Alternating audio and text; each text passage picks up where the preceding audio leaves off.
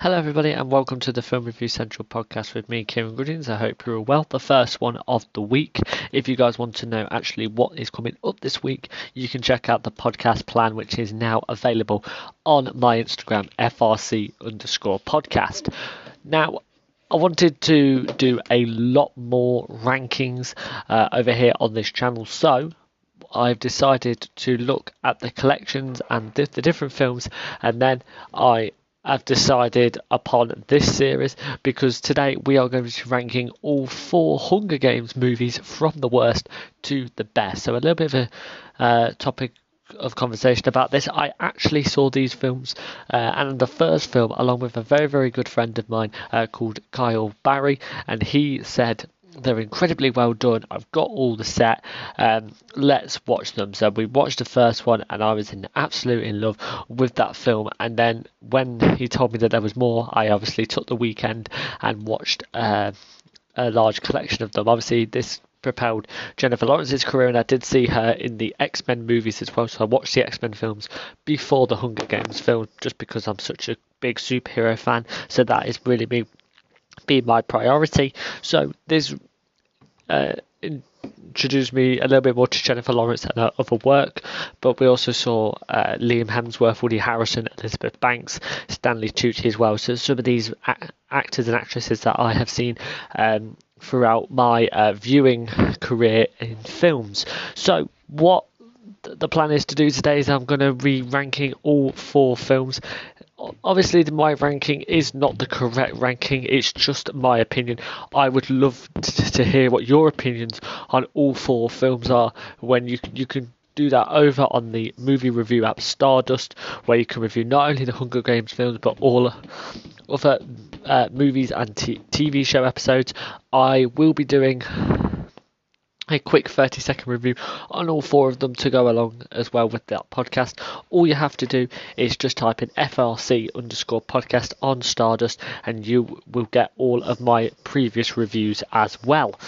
No charge, just to share my opinions on all things film. So let's get started off with the number 4, The Hunger Games Mockingjay Part 1. The first part of the concluding duo in this series is in last place for me.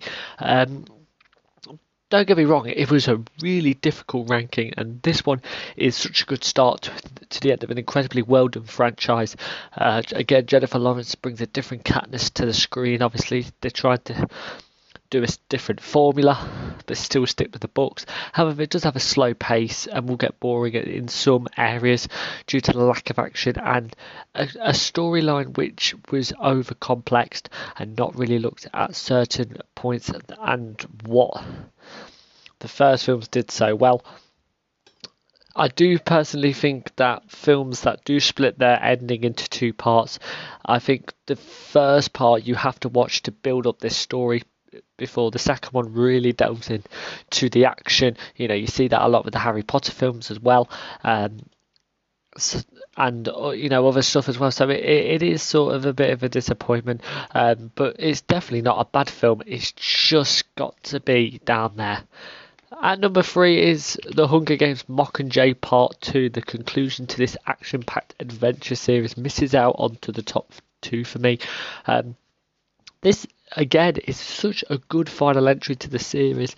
Again, Lawrence is brilliant in the role because you can sympathise with her all the way through, and the connection with every single character seems like it's a natural end and it's well written. However, the film's ending is predictable even if you have not read the books. I did feel personally like they could have surprised us a little bit, but the action was better, the character interactions were better, and I personally think that you want that. This film is something where you go, yes, I do want this to end in a good way, and this is exactly what happened. At number 2 is Hunger Games Catching Fire. The second film in the series just misses out on the top spot for me, but it was very close. Lawrence plays a more scared Katniss and brings his character to life in a better way than I personally didn't expect that to happen. Not a lot of new cast members, but a chance to see the characters we have read about develop on our screens. And personally, you look at the way that they make this film and the connection did bring out some big originality for me, but did personally feel like this film followed a sort of a stereotypical storyline, and I think that really hurts it for me, and it's painful to say, but I personally believe that there's not a lot in it between these two.